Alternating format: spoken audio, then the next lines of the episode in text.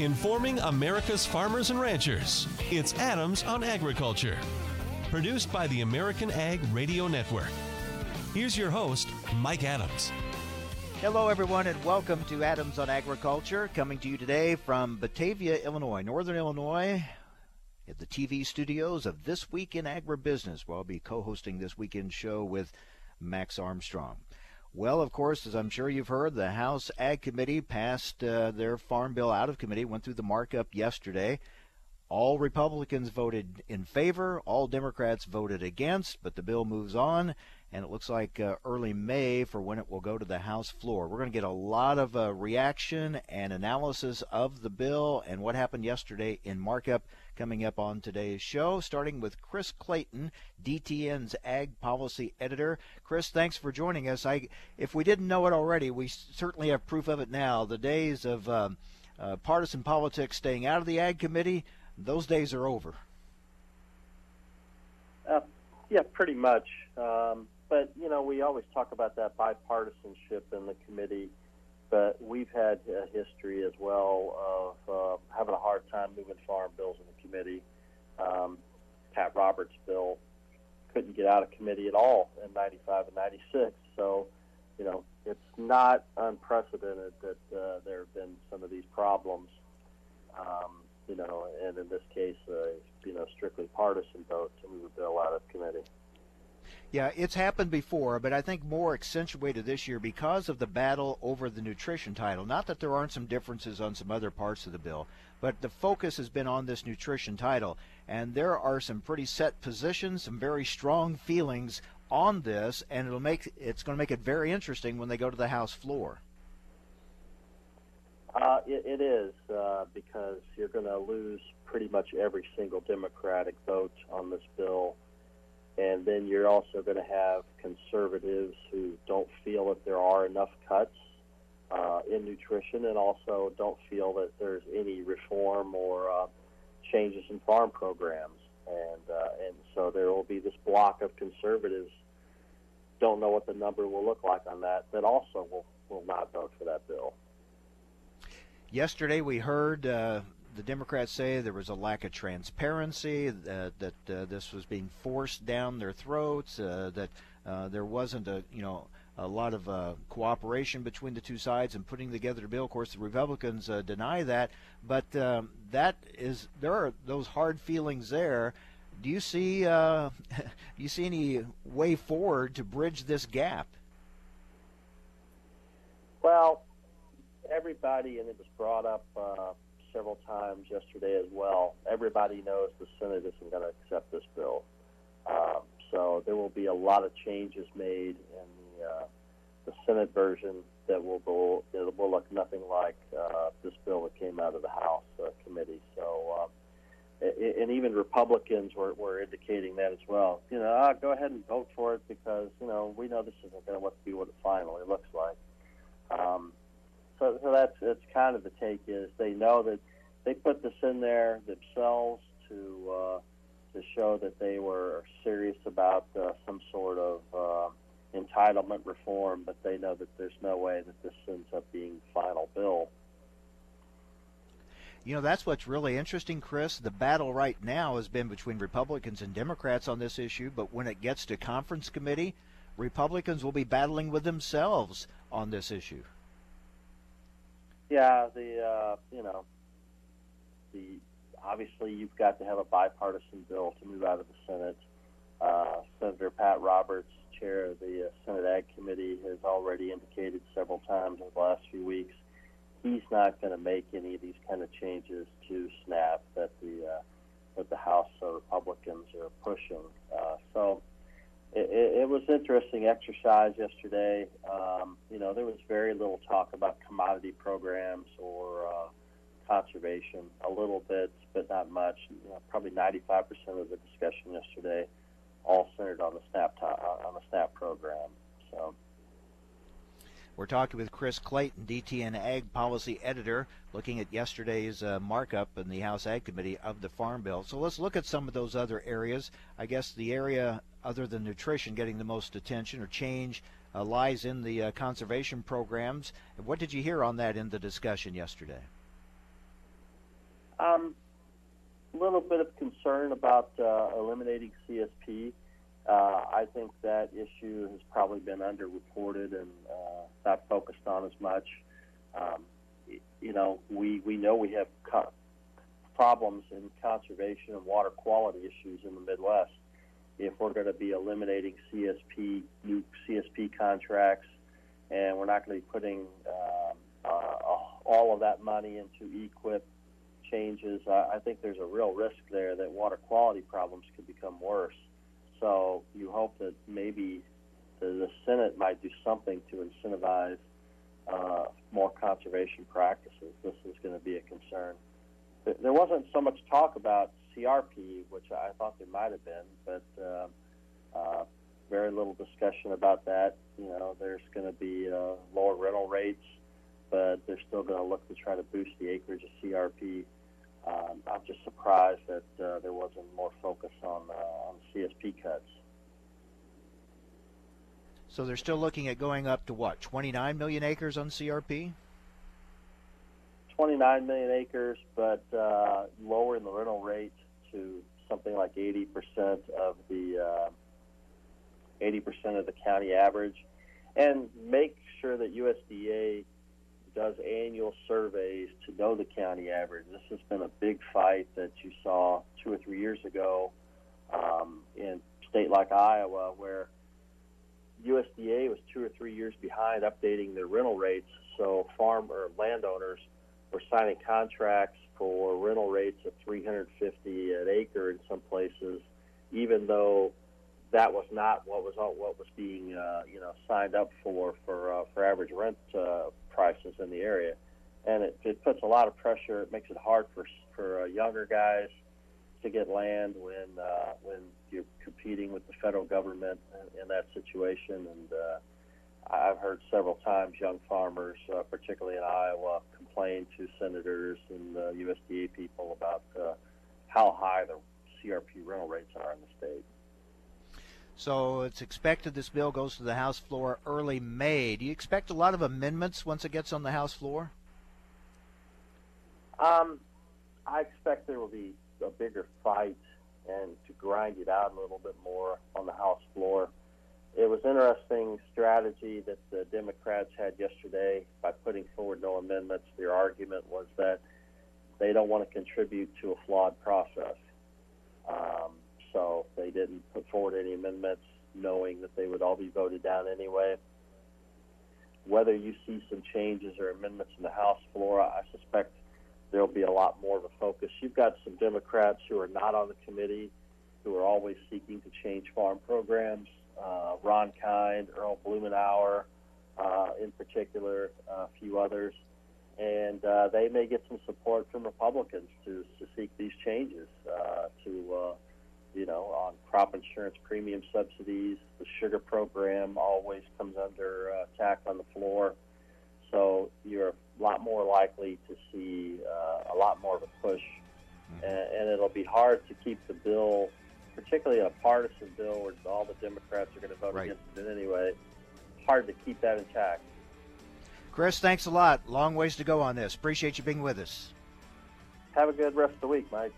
You too. Chris Clayton, DTN Ag Policy Editor. More on the Farm Bill coming up on AOA, Adams on Agriculture.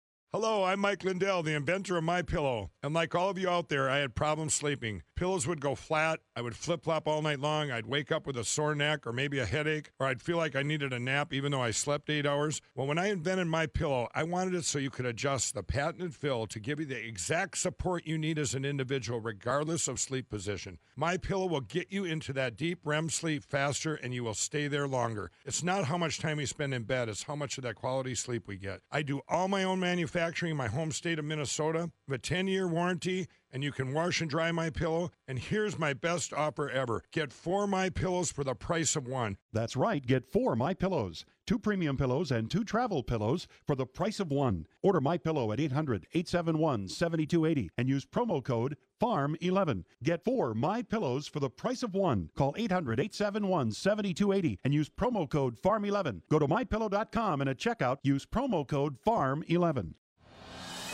the mighty Prosaro, king of fungicides. Its fast action and long residual make it the keeper of grain quality and yield, the hammer of head and leaf diseases, the #1 reducer of scab. When your goal is greater wheat quality and higher yield, use Prosaro fungicide, and the crown of higher profit will be yours. Learn more at prosaro.us. Always read and follow label instructions. I live alone, so when I slipped and fell in the kitchen last month and couldn't get to a phone, that's when I knew I needed Life Alert. With just one press of this button, I'm connected to the Life Alert Center, where I can get the help I need, even when I cannot reach a phone. With Life Alert, I'm never alone. For a free Life Alert brochure, call 800-981-2126. That's 800-981-2126. Call now at 800-981-2126 to get a free brochure. Do you need a car? Been shopping only to be turned down because of bad credit, low credit, no credit, bankruptcy, or divorce? Guess what? Today's your lucky day, because now you can buy a car, truck, or SUV, just about any vehicle. It's true. Bad credit doesn't matter. No credit doesn't matter. Bankruptcy or divorce, it just doesn't matter. As a matter of fact, your job is your ticket to your new vehicle. We're Auto Credit Express, and we've helped thousands of people just like you. Antonio H. told us, great company, got me connected, and the day I went in, I drove off in the car I wanted. 100% worth your time. Need a car? Get started now and drive off as early as today. Just go to 11ignoremyscore.com right now. That's www.11ignoremyscore.com. Auto financing the easy way. 11ignoremyscore.com. Get started today. Auto financing the easy way. Information America's farmers and ranchers need to know. Adams on Agriculture. Now, back to Mike Adams.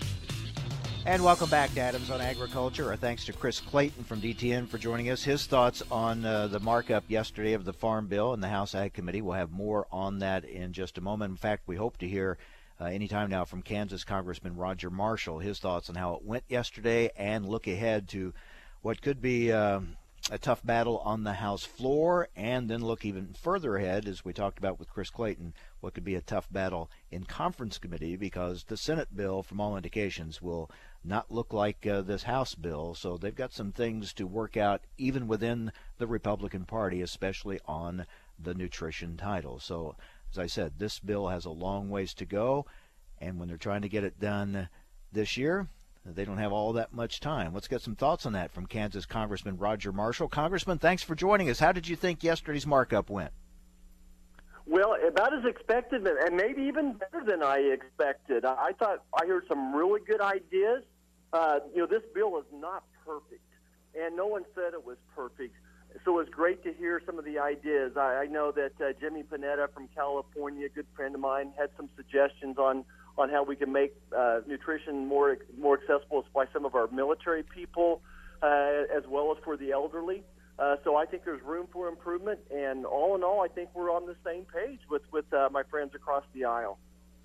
Even though we keep hearing about these strong differences in approach and moving people off the food stamp rolls, a lot of Democrats continue to say you're just taking away needed benefits from people. How are you going to address that? Right. And, as I listen carefully to, and I'm a Republican, but I don't typically wear this on my shirt sleeve, but unfortunately it is kind of on partisan lines now. But when I listened to my friends across the aisle, they had the same goals that we do. They talked about wanting to help people to move from welfare to work, finding ways to help people get jobs. And I think if they really get into the nitty and gritty and read this bill and better understand it, they're going to see the great things that can come about from this. I know we've been doing this in Kansas already for several years. And within a year of enforcing the work requirements, the people that were on the food nutrition programs, their incomes doubled, their employment rates doubled, and the amount of time they spent on SNAP was cut in half. So we're proving it can work.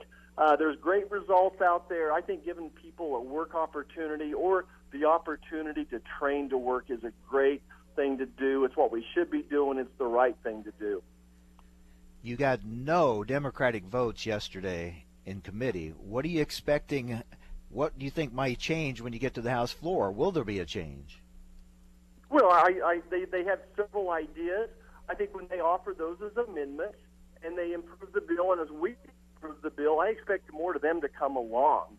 It's just disappointing that they just walked away from the table about a month ago and quit negotiating. I'm just appalled. I don't understand why they would walk away from the table. But it looks like we're starting to negotiate again. At least yesterday, they were appearing to negotiate. So I think there's ways to improve the bill. I just don't know how any congressman could go back home and say they're going to take away 5 years of certainty for farmers because the Republicans are asking people either to train to work or to work for 20 hours a week. I mean, most of us work 20 hours on Saturday. So I don't think it's an unreasonable request. The emphasis is on work training. This is an incredible time for a person to start a new career. If you don't have a job right now in America, either you can't pass the drug test or you don't have the right training or education. 50,000 open jobs in Kansas, 6 million open jobs across the country. The economy is really going good with the exception of agriculture. So this is a great time. There's no excuses. 90% of Americans like this policy. It's been well polled. 90% of Americans think that it's a good idea to have people that are on welfare to either train to work or to get a job. So I think it's a great gift that we're giving these people. Ranking Member Peterson said yesterday they did not walk away from the negotiating table. They were pushed away. How do you respond to that? Well, you know, this kind of reminds me of if you've ever had some friends or maybe having marital problems and two people stop talking to each other a month ago, and each person blames the other for who walked away. You know, Mike Conaway is just the most honorable person I've ever dealt with, the chairman of the Ag Committee. And Colin Peterson's an honorable person as well. Somebody walked away from the table. Mr. Peterson told our chairman that some type of a work or training situation was non-negotiable, that we couldn't even discuss it, and walked away from the table. So, you know, I think we pointed enough fingers at each other. Here we are today. Let's go get the marital counseling that we need and then get on with this. And, you know, again, I was really excited to hear some of the positive things, all the things that we agreed upon yesterday from both sides of the aisle. We're talking with Kansas Congressman Roger Marshall. All right, so you got the floor battle ahead. There'll be amendments. There'll be some changes. But what we're also hearing on the Senate side, they're not going to go with these changes to the nutrition title that you have in your bill right now. Will you be able to work this out even within your own party to get this addressed? Oh, I've got confidence that we'll figure it out. You know, certainly, again, I'm going to stay focused on what I can control, and I can control the House side of this, or I have a vote on the House side. I can reach out down the aisle and across the aisle. We have great personal relationships between my office, between quite a few of the other members on the Ag Committee. And, you know, I think we've sat down with most every Democrat on this committee over the past year just for this situation so that they know the sincerity of my heart and I know the genuineness of their heart as well. So I'll stay focused on this. I've got complete confidence in Pat Roberts, my senior senator from Kansas over there, that he'll keep working it, and the Senate will write their bill, we'll write our bill, we'll go to conference, and we're going to figure this out. So I got confidence that we can work with the Senate, and I know it takes 60 votes on the Senate side to get this done, but right now we're going full speed ahead, looking forward to being on the floor here in 2 or 3 weeks. What did you hear in the markup yesterday on areas other than the nutrition title that stood out to you, whether it was conservation or commodity title? What stood out to you in those comments? I guess was just the quietness and all the rest of the farm bill. I think that there was a lot of agreement on most of the rest of it. I think there was some misinformation that I heard people talking about. You know, someone saying there was not enough money for research. My goodness. We have, you know, really targeted a lot of agriculture research in the farm bill, as well as our last spending bill. You know, specifically said someone said there was no spending for citrus greening, and specifically there is money in there for citrus greening, just to study that. So I'm trying to think, you know, what else? I think what impressed me was just kind of the quietness about the rest of the bill. You know, everyone agreeing that crop insurance is a priority. I think everyone's very proud that we pretty much made this a budget-neutral event. So, you know, a year ago, I was afraid we were going to have a 20-30% haircut on the farm bill. So I think with the exception on the work training opportunities and nutrition, I think the rest of the bill, there's a lot of agreement and really pretty close to getting her done. What about the changes in conservation, doing away with the CSP? Did that come up and people have some concerns about that? You know, I didn't hear any loud concerns about it. You know, certainly we had a little, piece of that where we had a huge wildfire last year in Kansas, and we offered an amendment on making it more efficient on the fence reimbursement. I'm trying to get back to the equip part of, people is a good deal. I did not hear much complaints yesterday about the other that I can recall. It was a long meeting, though. So as it goes to the floor in a couple weeks, you're open to some of these changes that you heard about discussed yesterday. So there will be some changes, obviously, in the bill. You're open to some of those? Oh, absolutely. I think that's the way this is supposed to work. Just going through our tax cuts and jobs bill recently, it went through 4 or 5 updates through the process, and each time the bill got better. So I expect that same thing to happen now. I expect to have a lot of amendments offered on both sides of the aisle at the next step, and I expect we can make this bill better. Again, our goals on both sides of the aisle are the same. We want 5 years of certainty for our ag producers. We want to make sure that every person in our country, and actually there's a lot of money to help people across the rest of the world, trying to make sure that nobody goes to bed hungry, but at the same time giving people a great American opportunity to work, to provide for your family. You know, we just believe that having a job brings self-dignity. It helps your physical health, your mental health, and I think it just brings great value to your person. So I think as we kind of unwrap that and spend the next couple weeks debating it, I expect some openness and acceptance of how to even make that better. Lisa Rochester Blunt, a Democrat from Delaware, a dear friend of my wife and mine, and she's got some great ideas on how to make work training opportunities better. So willing to sit down and listen to her ideas. She's had some experience of that at the state government level. Maybe can share some experiences that we had in Kansas with this as well. Put those ideas together and make an even better bill. We'll see what happens in a couple weeks. And Congressman, thank you very much. Oh, thanks for having me. Everybody have a safe weekend. Kansas Congressman Roger Marshall on AOA, Adams on Agriculture.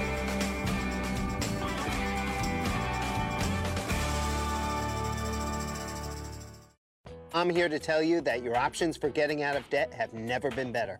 How do I know? Because I'm Howard Dvorkin, the founder of Consolidated Credit. For nearly 2 decades, we've helped over 5 million people, just like you. And every time we help someone, they all say the same thing. Why didn't I call sooner? If you owe too much money on your credit cards and you feel that you'll never be able to pay it off, don't wait. Simply pick up the phone and find out what our Freedom Quest program can do for you. Reducing your payments by up to 50% is just the beginning, but you have to take the first step. When credit card debt is the problem, we're the solution. Call Consolidated Credit now. As soon as you call, the hard part is over. Call Consolidated Credit now. 1-800-489-7204. 1-800-489-7204. That's 1-800-489-7204. 5701 Sunrise Boulevard, Fort Lauderdale, Florida. Licensed debt management service provider, Vermont and New York banking departments, Maryland 149, Oregon DM80031. Time for a market check here on Adams on Agriculture. I'm Rusty Halverson from the American Ag Network. Grain and soybean futures under a bit of pressure on this Thursday session. USDA reported better than expected global corn and soybean demand last week, though it's doing little to spark a whole lot of buying interest. Exporters selling 1.204 million metric tons of corn and 2.13 million tons of soybeans in the week ending April 12th. Both those numbers above the range of pre-report guesses. In corn futures, though, we are treading water an hour into Thursday's trading session. Fractional changes, if any. New crop December corn steady at 408.5. We are 1 to 3 and a fraction lower in soybeans. Old crop July down 3.5, 1049.5. July beans erased intraday gains to close moderately lower on Wednesday. New crop November soybeans down 3 1/4 at 10.42 1/2. For the wheats in Minneapolis, we are 4 to 6 cents lower. Chicago wheat 3 1/fraction higher, 6 to 7 1/fraction better in Kansas City wheat. For livestock at the Merck, live cattle futures backpedaling. Meat packers on Wednesday paying more for cattle at the online Fed Cattle Exchange auction. Packers paying $122.71 per hundredweight for cattle to be delivered this week or next. That's about $3 above last week's average. However, in live cattle futures, we are 80 to $1.62 lower on this Thursday. Feeder cattle trending $1.35 to $1.65 lower. Lean hog futures, June down 17 at 78.35. Outside markets on Wall Street, the Dow is down 27, NASDAQ down 43, May crude oil in New York up 62 cents. You're listening to Adams on Agriculture. I'm Rusty Halverson from the American Ag Network. We paid less for our Craftmatic today than we did 20 years ago. If you're still searching for the perfect solution to a good night's sleep, call now for prices and free information on today's Craftmatic adjustable beds. And then decide when you see how little they cost. Rated #1 by consumers nationwide on ConsumerAffairs.com. Craftmatic beds come in all mattress types, including cool gel memory foam, for up to 50% less than today's leading memory foam brand. Enjoy temporary relief of low back pain, poor circulation, nighttime heartburn, mild arthritis. You'll sleep better in a Craftmatic adjustable bed. So if you're still searching for the perfect solution to a good night's sleep, call now for prices and information, and then decide when you see how little they cost. Discover Craftmatic for less, up to 50% less than today's leading memory foam brand. Call 1-800-318-7903. That's 1-800-318-7903. 1-800-318-7903. Call now.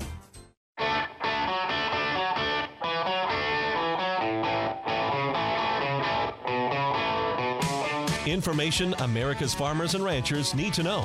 Adams on Agriculture. Now back to Mike Adams. All right, welcome back. So we continue to watch this Farm Bill process play out, and we'll see what happens when it gets to the House floor here in a couple of weeks. Meanwhile, I wanted to follow up on the story we had yesterday. We were talking about the wildfires in Oklahoma. Those continue to burn. Latest estimate we saw, now up to 350,000 acres that have been burnt, and those fires still going, and the need there is great and is going to be there for some time. Just wanted to go over again with you how you can help. Hay is very much needed.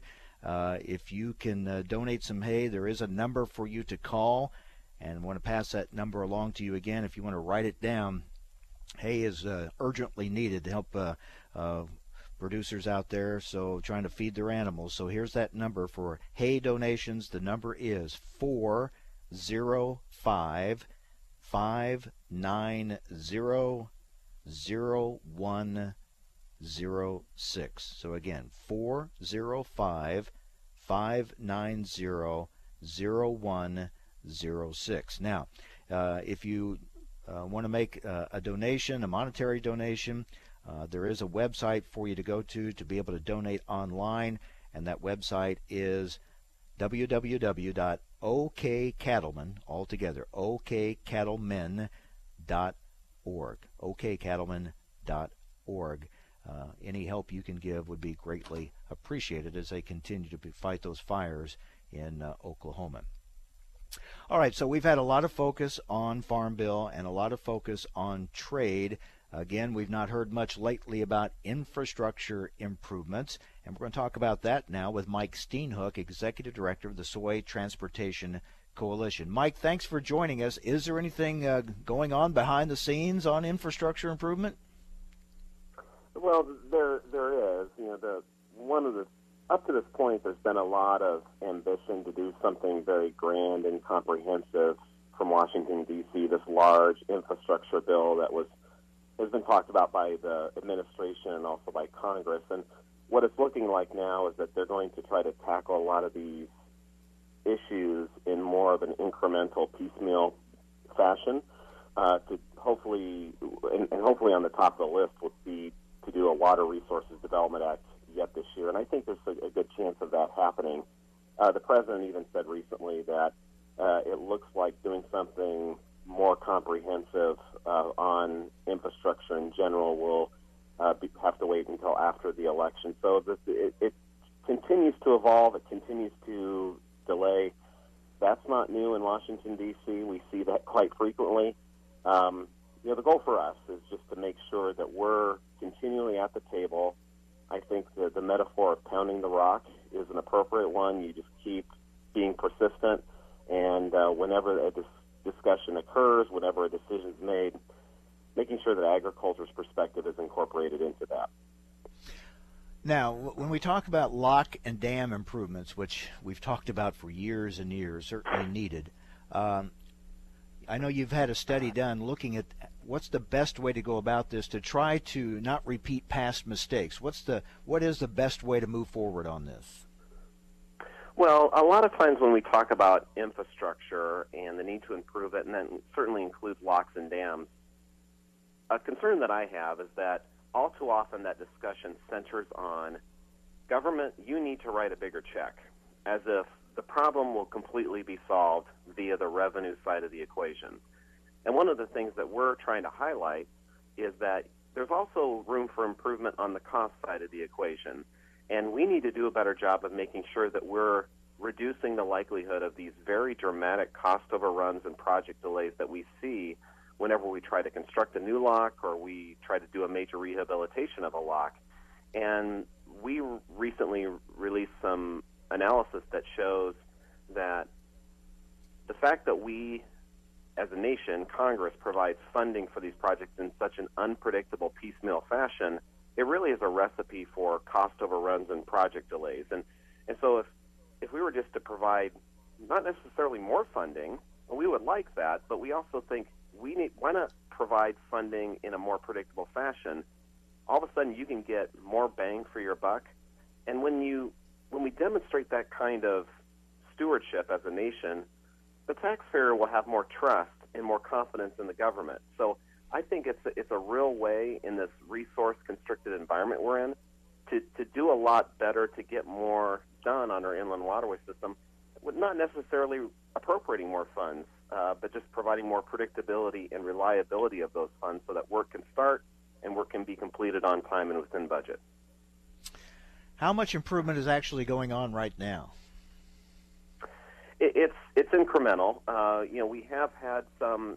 We have talked about this issue for many years, agriculture in general and other stakeholders, and it can indeed sound like a broken record at times, but there has been some marginal improvement. We have had some additional funding allocated to the Army Corps of Engineers to do some of this work. There's been, over the last few years, a renewed focus on operations and maintenance, and I think the Soy Transportation Coalition has been a real leader in promoting that message. So we have had some additional money going into what's called the Inland Waterway Trust Fund for new lot construction and major rehabilitation.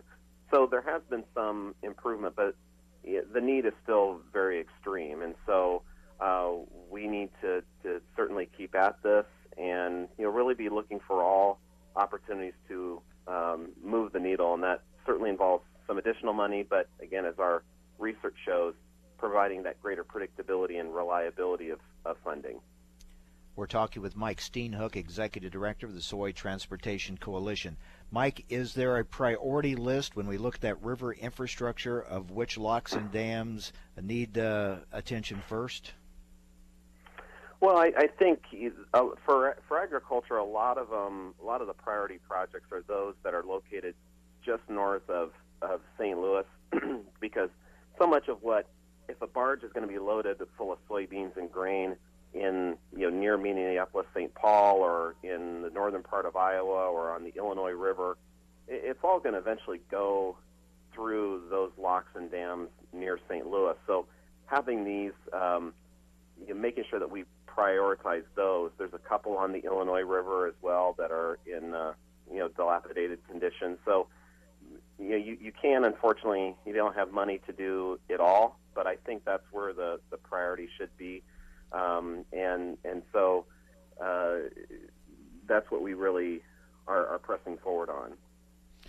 those improvements, we've talked about this before too, I mean, they don't happen overnight. Even once you get the go-ahead to start, it takes a while to get them done.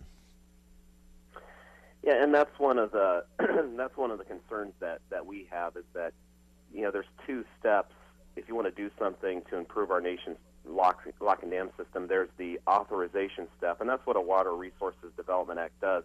It establishes a directive or kind of a blueprint or a strategy for where the work will occur. It identifies those projects. And then the step number two is the appropriation step, where the check actually gets written. And sometimes that authorization step, it's treated as just a recommendation. There's not any real urgency to or a feeling of compulsion to actually do that work. And so, you know, just because you get a project identified in a Water Resources Development Act doesn't mean it'll actually get done or done expeditiously. So that's one of the things that we highlight with our recent research, is that there needs to be much more of a seamless kind of transition from one to the next. And that's how, when you're trying to build a large capital project, you've got to have that predictability and that reliability. I think the president probably understands this as well as anyone, given his background in his professional background in building, you know, condominiums and hotels and golf courses and casinos. He should understand that before you put a spade in the ground on these projects, making sure you have the amount of funding available and making sure that it's predictable. Then you can give the signal to the contractors to, they can pour the concrete, they can secure all the inputs, work can proceed, it can be sustained. And one of the problems that we have with locks and dams is that because funding is unpredictable, work will start on a project, and then funding isn't available for the next round of work, so work will have to be suspended, and then it'll be remobilized, and then it'll be demobilized. Every time you do that, there's a real cost associated with it. That's not how we, in the private sector, we build buildings and stadiums and those kind of things. You make sure funding is secured up front. And so we really need to come to grips with, we will continue to see these cost overruns and project delays as long as we fund these lock and dam projects the way we do in such an unpredictable, unreliable, piecemeal fashion. Yeah, hopefully we can go about it a better way this time. Real quick before we let you go, will locks and dams money for that improvement compete with the money that needs to go for roads and bridges and things like that? There are really two separate, trust funds and two separate sources of funding. So they really don't encroach on one another, and so we really need to certainly make sure that both of those modes of transportation are sufficiently funded, because, you know, farmers rely on both. One hands off to the other, and a lot of other industries that's the case as well. So we really need to be attentive to both. All right, Mike, as always, thanks for keeping us up to date and good information on a better approach to this. Thank you very much. Thank you. Mike Steenhoek, Executive Director of the Soy Transportation Coalition. Okay, I want to give you that information again about if you want to make donations to help the folks in Oklahoma. Again, up to 350,000 acres burned in these fires. That number's continuing to grow. There's an urgent need for hay. The hay donation hotline is 405-590-0106, and there's a donation website to go to online. It's okcattleman.org. All right, we'll take a break, come back with more on the Farm Bill on AOA, Adams on Agriculture.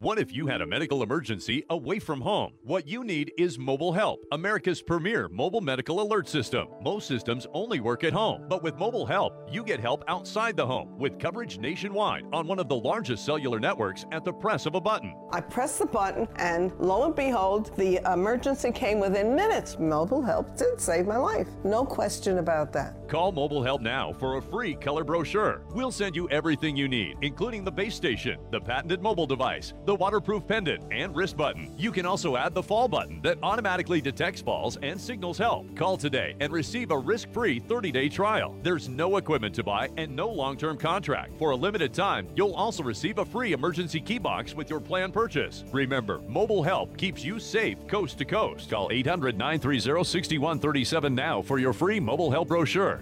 That's 800-930-6137. Again, 800-930-6137. Do you need a car? Been shopping only to be turned down because of bad credit, low credit, no credit, bankruptcy, or divorce?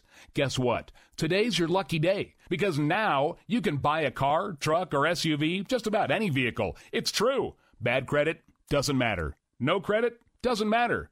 Bankruptcy or divorce, it just doesn't matter. As a matter of fact, your job is your ticket to your new vehicle. We're Auto Credit Express, and we've helped thousands of people just like you.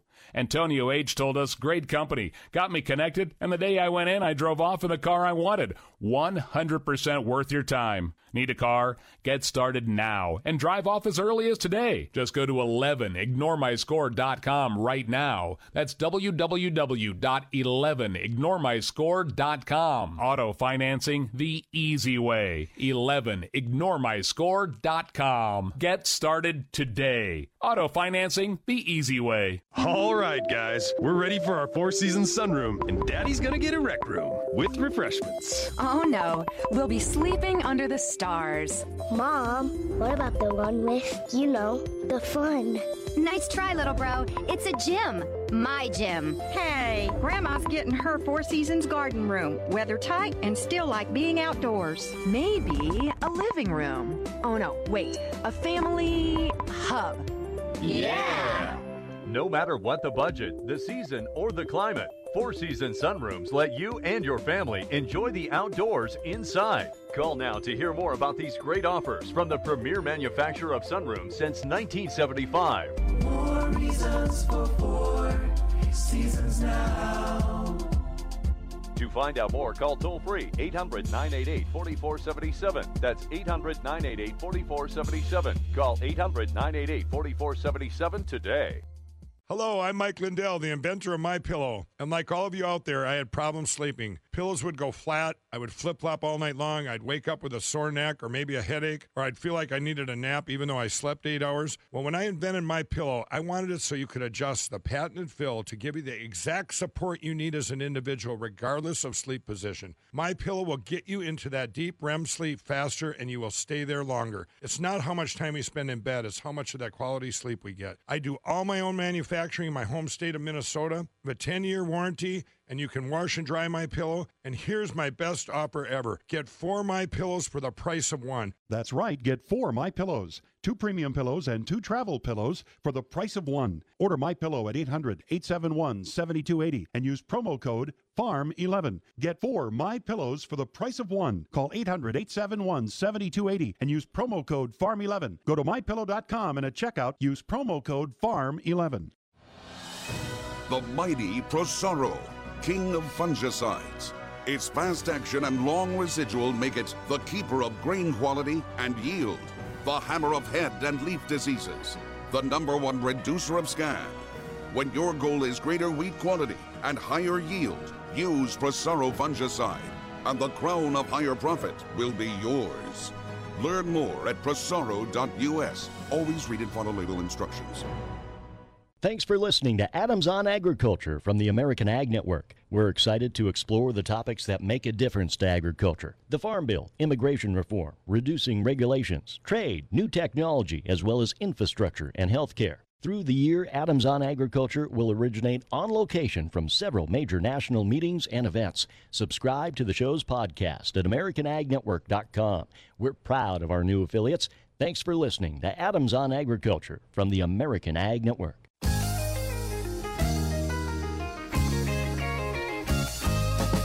Information America's farmers and ranchers need to know. Adams on Agriculture. Now back to Mike Adams. Welcome back. More reaction to yesterday's markup of the in the House Ag Committee on the Farm Bill as we look ahead now to the floor vote in early May. That'll be really interesting. But I want to get more thoughts on how yesterday went. Joining us now from Politico is Helena Bottemiller Evich. Helena, thank you for joining us. What was your takeaway from the markup yesterday? The markup yesterday was, I think, notable for just how partisan it was. So much of the conversation focused around the changes to the Supplemental Nutrition Assistance Program, which a lot of people still know as food stamps. I mean, probably 90% of the conversation, it was about a 5-hour markup, was focused on SNAP. And the vast majority of the conversation was simply Democrats really criticizing and really sharply bashing the House Republicans' proposal. So it was notable in that it was right along party lines. It cleared committee 26 to 20 with no one crossing over. You know, Republicans and Democrats were sticking together on that. Yeah, so we focused a lot on the differences. Now, earlier in our program, we heard Kansas Congressman Roger Marshall tell us, and he's a Republican, that he heard some good ideas from the other side, and he expects some amendments along those lines, and he's open to some changes in the bill. That's going to be key to getting this thing moved any further. Yeah, you raise a great point. I think that there will be more substantive amendments if the bill makes it to the floor. Chairman Conaway told reporters yesterday that he's hoping to move the bill to the floor in May, but he really needs to work on selling the bill to his Republican colleagues first. The real question, I think, going forward for this bill is whether or not they can get the Freedom Caucus, or at least some of the Freedom Caucus, or the right flank of the Republican Party behind this bill, because if you don't have Democrats, you really need to have Republicans united to move it through the floor. Yeah, there are so many interesting political subplots here. One, will farm state Democrats vote against a farm bill over the nutrition title? And can Republicans keep their ranks together, especially with the Senate Ag Committee saying they're probably not going to take this approach to the nutrition title? There are a lot of big political questions to be answered yet. There really are, and I think you raised, really two of the biggest ones. There's kind of the separate question of whether or not House Republicans can get a farm bill through the House, but then the real long-term, long-game question is whether or not they can get whatever compromise is made with the Senate.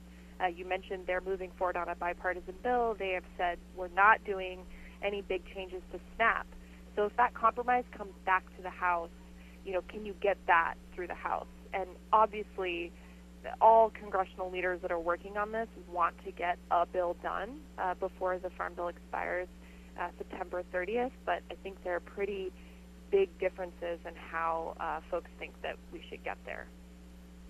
I always point this out, the irony of this situation.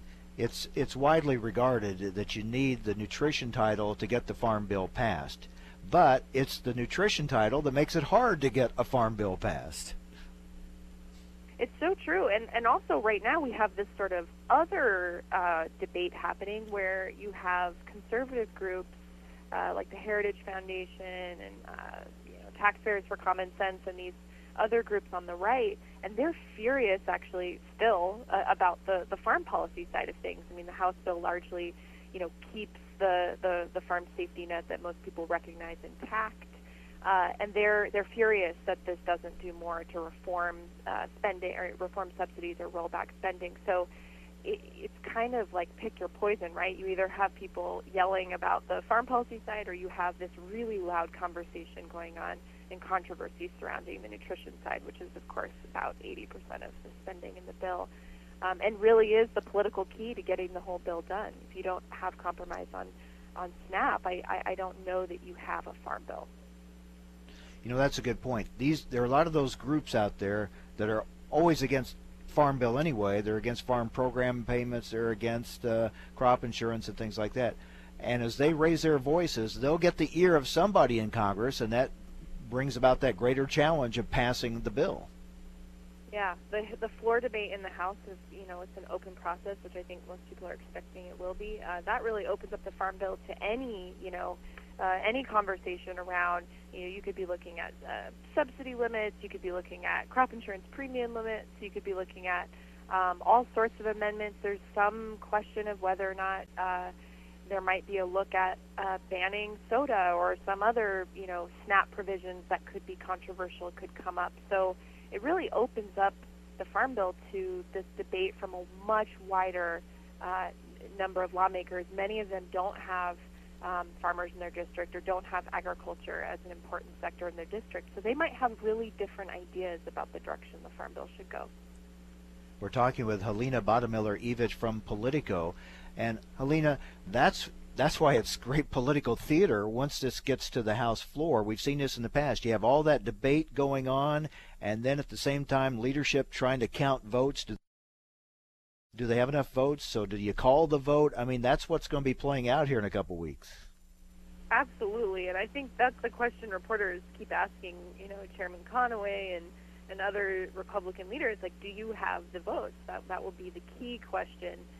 If they think there's a window where they have the votes, I think they'll bring it to the floor and this will play out.